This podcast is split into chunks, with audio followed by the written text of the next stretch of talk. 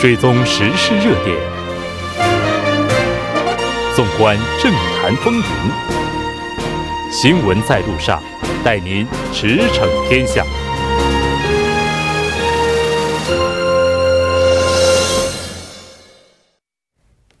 新闻在路上，带您驰骋天下。欢迎回来，这里是正在为您直播的 TBS EFM 调频一零点三。新闻在路上，在接下来的半个小时，将为您带来此时此刻主要新闻、环球连线以及城市故事。广告过后，马上回来。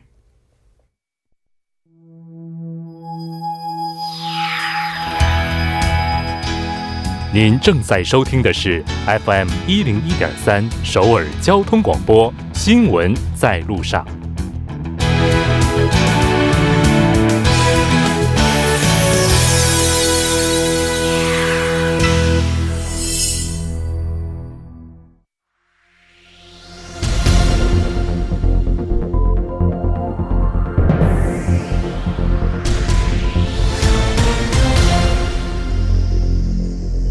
此时此刻，主要新闻。接下来把时间交给新闻播报员孙志武，我们稍后再见。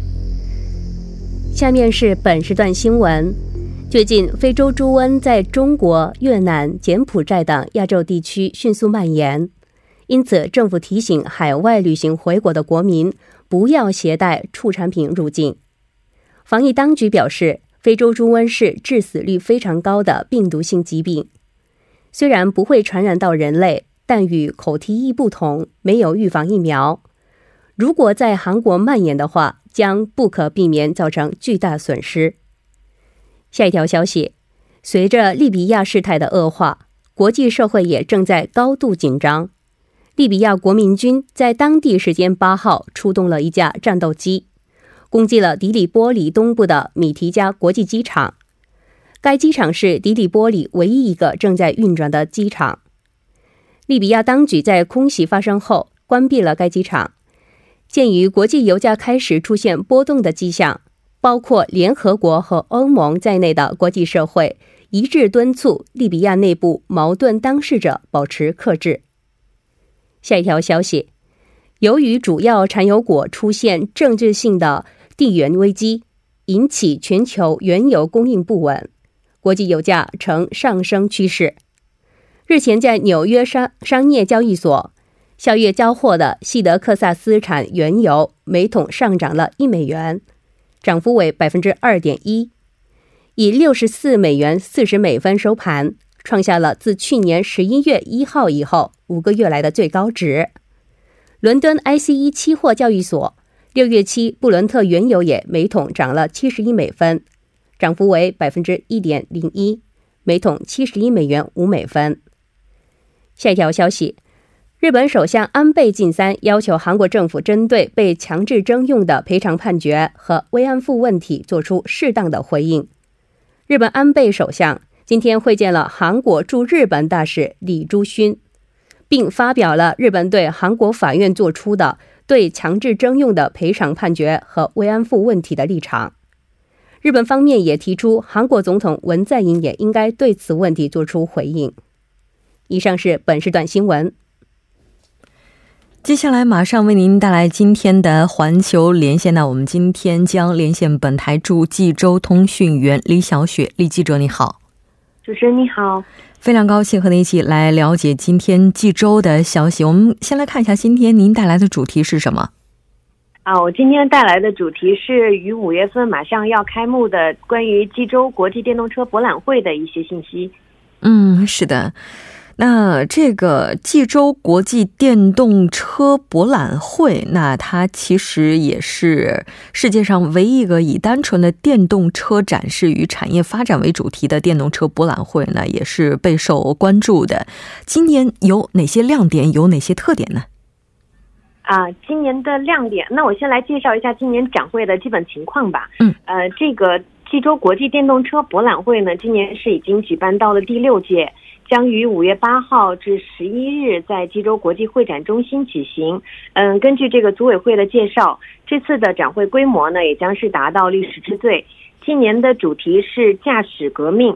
根据组委会最新的筹备情况，预计将有来自五十多个国家的超过二百家企业参与，将有十五场国际会议与超过四十个单元环节进行。这一规模呢，也将是空前的。对电动车感兴趣的一般民众，也可以到现场体验试驾、听取讲座，与电动车领域企业零接零距离的接触。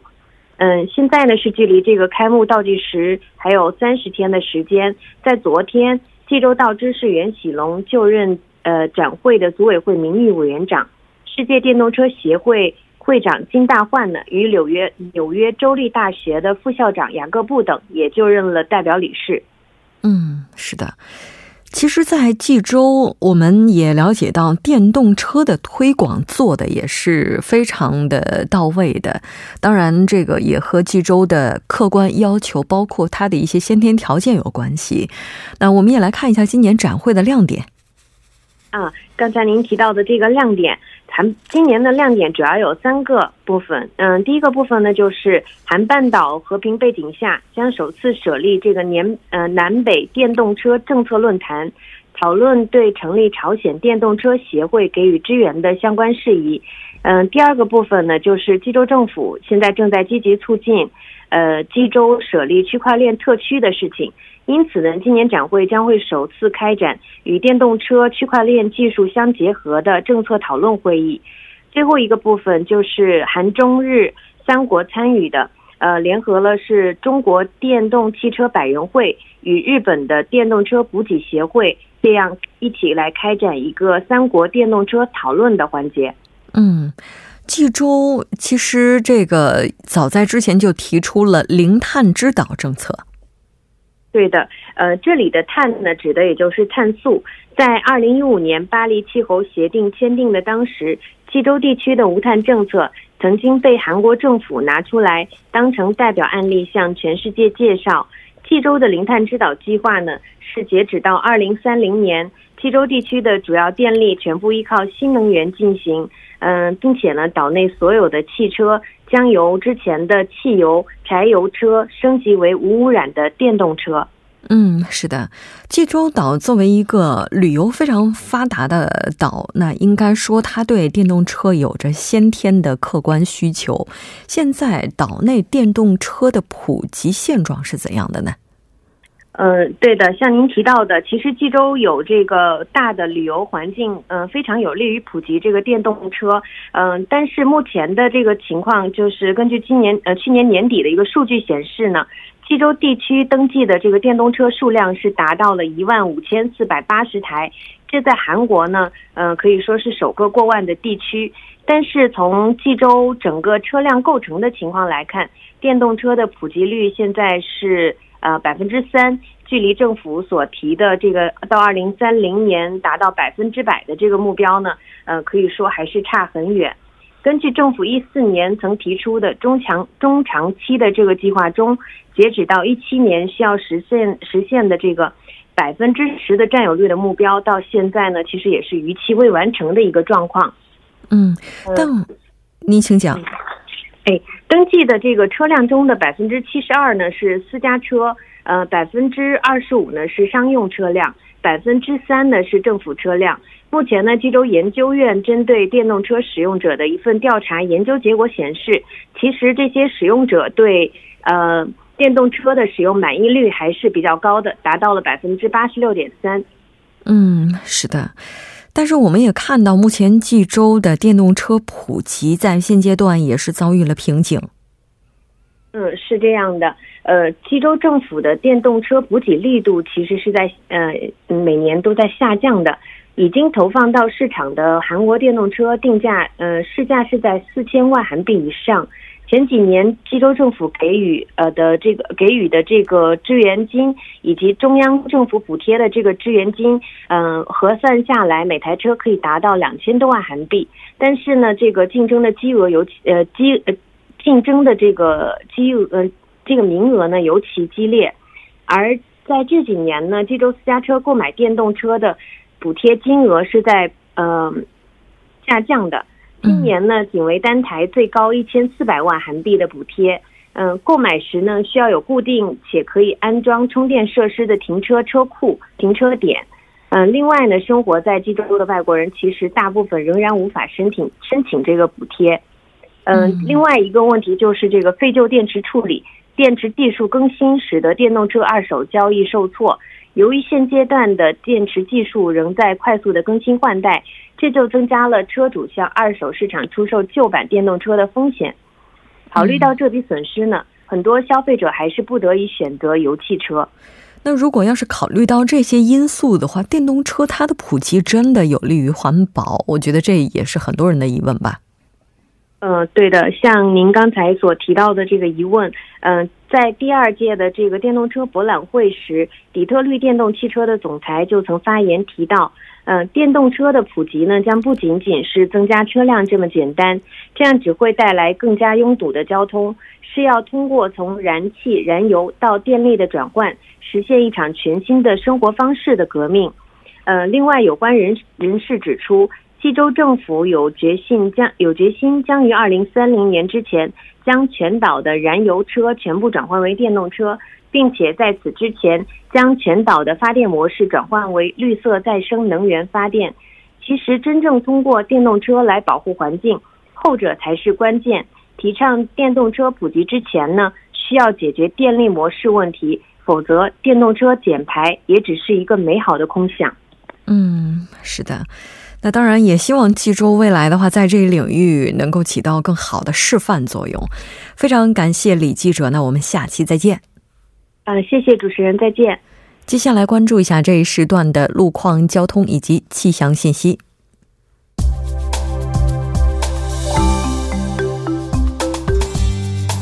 晚间七点十二分，依然是由程琛为您带来这一时段的路况和天气播报。继续来关注目前时段首尔市的实时路况。第一条消息来自内部循环路圣水大桥至城山大桥这一路段，目前呢在红志门隧道内的三车道上停靠着一辆故障车辆，受其影响，三车道暂时不便通行，还望后续车辆参考相应路段提前变道行驶。接下来是在良才大路顿村洞站至顿村十字路口方向，目前呢该路段的六车道受到道路施工的影响，暂时不便通行。加上晚高峰的影响，目前呢该路段行驶车辆在不断的增多，路况复杂，属于事故高发路段，还望途经的车主们保持安全车距，小心驾驶。好，我们继续来关注天气。本轮覆盖全国的降雨来得非常的及时，一方面呢缓和了天气的干旱状况，一方面降低了森林火险。但雨天路面湿滑，公众在外出时呢，请注意强降雨和强对流天气带来的不利影响。韩国气象厅表示，本轮降雨会在明天的凌晨时段开始，自西向东的逐渐减弱结束。受到降雨的影响，全国大部分地区会出现四到六度的降温。公众在外出时呢，关注临近天气预报，及时的增减衣物，小心感冒。好，我们来看城市天气预报：首尔小雨转晴，北风三级，五度到九度。好的，以上就是这一时段的天气与路况信息。祝您一路好心情，我们稍后再见。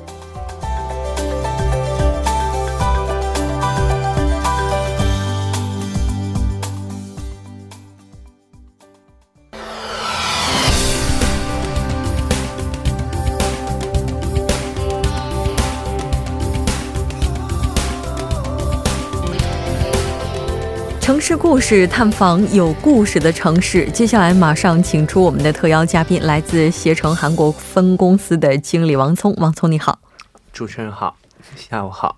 晚上好，非常高兴和您一起来了解咱们今天的城市故事。今天您要带大家了解的是哪座城市呢？嗯，大家好，呃，在往期的节目当中呢，我们都是一些重工业的城市，制造业，一直是在南边转悠。对对对，今天呢，我们暂别这些工呃制造业呀，还有钢铁工业，我们呃就是暂暂别这个人间烟火。虽然说，我想起了一个，就是俾斯麦有一个名言，就是什么叫当今世界上大部分的问题不是用铁呃这个演说。跟这个演讲来解决的，是用铁跟血的。用铁血宰相吗？对对对。但是有时候呢，也人的是需要一些精神的。所以说今天呢，我们带领着大家一起去体会一下，就是韩国的精神、精神文化之都。安东这个城市哦，精神文化之都。提到安东，咱们之前在节目当中也介绍过庆州。对对对，呃，庆州和安东是两种完全不一样的这个城市文化。是是，庆州的话是千年古都。对对，这个是文化之都。对对对，嗯，为什么会这么说他呢？为什么会今天呢？我跟先跟大家卖个关子啊！我今天可能是这个叫什么？之前呢，可能大家会有点混淆。这个庆州呢，它是一个新罗时期的首都，嗯，比较严正正统统的，就像今天的我们的北京政治首都，嗯，呃，首尔的首都。这个呃，安东呢，它主为什么是精神文化的呢？它跟今天我们提到的一个节目叫《退西离晃》。有关系，嗯嗯，对对，这个是不是咱那个纸币上的？对对对，一千块钱，哦，咱是一切向前看齐。我我们是一个文化城市品牌，不能和这个什么味道离得太近了。是是是，我们来看一下这个品牌它的品牌故事啊。对，行的，嗯，为了大家方便大家理解这个城市的品牌故事呢，我把它举个例子的举成我们韩国的曲阜。曲阜，中国的曲阜是孔子的故里。故里，对对，嗯，为什么这么说呢？因为他是这个韩国的大儒退西的李晃先生的鼓励。这个退西呢，也成了这个安东人的骄傲。嗯，这退西呢，他是本名是叫李晃，他创立了这个退西学派，是也算是这个韩国历史上的，呃，人家就说东方诸子嘛，嗯，还有的一个很多的称号，算是呃这个韩国思想界的一个双臂。嗯，之前提到过五千块钱，大家有没有印象？叫这个叫素骨的一个人，유日狗。啊，是五千块钱。他跟退西呢，形成了韩国思想界上啊两个双臂。嗯嗯，哎，这个发音的话，好像叫李晃。李晃，嗯，李晃，嗯，我写说发生了三声哈，没有没有，因为 这个发音，我觉得很多人应该都错吧，嗯，是因为不常用，因为不查它的话，可能大家会有点犹豫哈，哎，到底是晃晃，嗯，怎么样？李晃，晃，我跟弄混了，我就恍恍恍恍惚惚，啊，恍恍惚惚，左边是竖心旁，嗯，三点水的是晃 晃晃，嗯，退西先生，对对对对。这个他有东方诸子的美誉，对对对，嗯，好像在朝鲜哈思想界还有另外一个说法是双臂，对对双臂，嗯，跟我们的这个五千块钱的这个素谷先生，嗯，对，这个李尔，对对李尔，嗯，咱们之前好像在节目当中这个介绍江陵的时候是提到过他的，对。他是我们的五万块钱，嗯，诗任堂的。这个骄傲的孩子，嗯，对，五千和五万，对。然后今天咱们讲的是一千，这个币数。之前还提到一个多宝塔，大家有没有记住？多宝塔也是在硬币上的一个背面的一个，是。咱们讲的不是城市品牌故事，讲的是韩国货币的故事吧？对对，嗯，是城市人还有钱。是那个退西，退西就是李晃哈，对对。然后他也是这个经历了政治。指的动荡的，对对对，他这个文人嘛，呃，都是在官场上啊感到了失意，感到了这个官场的水啊太深，高处不胜寒。后来到晚年呢，他就潜心的呃研究学问，回到了自己的故里安东。后来呢，当时的皇上，当时的王吧，朝鲜的王，嗯，就亲笔。这个不是亲笔了，亲自御赐了“桃山书院”这四个字。嗯，当时呢，由这个大书法家韩师峰亲笔挥毫写下了这四个字叫“桃山书院”。现在去看呢，还会看到。嗯，这个桃山书院其实像这个李晃啊这个人的名字，我觉得稍微了解韩国历史的话，应该都是对他如雷贯耳。对，而且这个他在教书育人这方面也是确实是创下了韩国这这一部分历史当中的一个达到了一个顶点了。对对。那说到桃山书院，这个好像也是安东这座城市的象征。对对对，桃山书院呢，这个去安东呢，一定要去这个桃山书院，就是好像就成了一种标签。嗯，这刚才我也提到了，这四个字呢是由这个韩石峰大家提呃亲笔提的。提到韩石峰呢，可能大家都会想到一个比较有趣的佳话，是吧？什么呢？就是呃，石峰呢从小酷爱书法，当时呢他是临帖，临的是王羲之跟颜颜真卿的帖，嗯，然后他母亲呢看他比较有这个天赋，就送他去学这个书法，嗯，学到一半呢，这个石峰就回来了，说，哎呀，这书法没什么学的。我已经学会了。他母亲呢，什么话也没说，也没有批评他。他说，他就把灯给吹灭了啊啊！为什么呢？把灯吹灭了，要考验一下他。他说，现在呢，我呢开始切这个糕，嗯，你呢把你呢，我把灯给灭了，你呢去写字儿。咱俩就是黑灯瞎火的，对对，妈妈切糕，儿子写字，对对。后来呢，呃，就是结束了。妈妈的糕呢是切的是一样的大小哦，一薄厚粗细全部都一样。石峰写的字儿呢是东，就是歪歪斜斜的，没有写。那石峰呢，妈妈也没说话，石峰也是说：“哎呦，我会重新去学校重新学这个字的。”啊。后来呢，经过发愤图强，这个成为了朝鲜的第一个名笔啊。他的他的字体呢叫石峰体。这个我觉得这个应该不能比吧？这个我不知道王聪是不是在家切过菜啊？就是切菜的时候，你那个手吧，就是你移动的距离，然后跟那个刀，如果你能够找到那个感觉的话，你闭着眼睛切，会比较容易一些。我自己的感觉，但是写字的话，你怎么知道 你这个落了笔之后，你那个点在哪里？然后其实，呃，如果要是闭上眼睛来做这两件事情，我自己个人觉得写字可能是更难的。是是是，哦，这也是，但是人家估计应该后来是练成了，练成了，这也是当时的一个伟大的母亲，她估计也是一种套路，估计。教孩子的一个套路。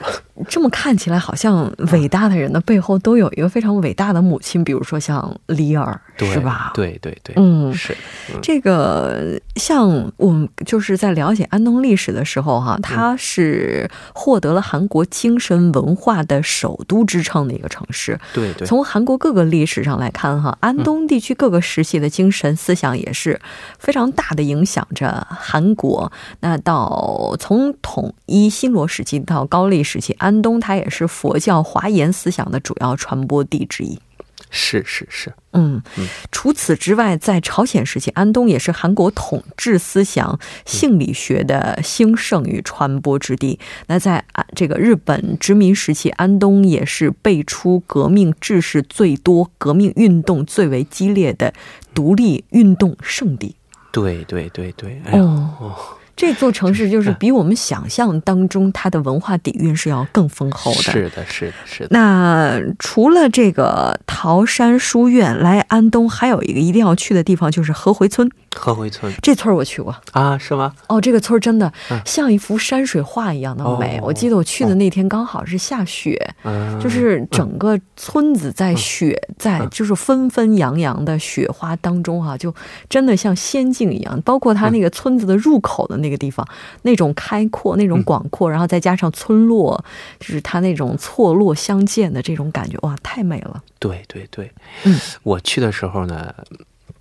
有种什么呢？有种这个陶渊明《桃花源记》里面哦，特别有。哦，连去的那条路，你都觉得好像自己是不是要去到桃花源了？对，那种感觉，对对，嗯，呃，我们提到这个这个诗这个河回村呢，先从它这个命名开始吧。嗯，命名呢，其实它是一个洛东江冲刷出来的。嗯啊，它形成一个 S 型，迂回曲转，这叫什么？山重水复疑无路，柳暗花明何回村。我以为说又一村呢。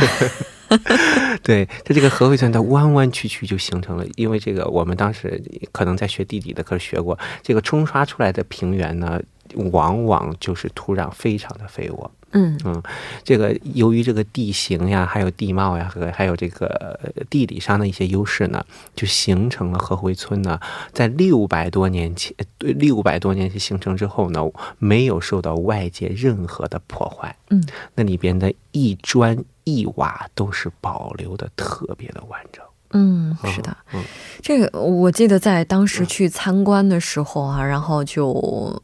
了解到当地有很多的那些传统的宅子，已经有几百年的历史。对，然后这些房子其实像朝鲜时期的这些建筑哈，他们这个屋顶都是由这个稻草、茅草然后去盖的。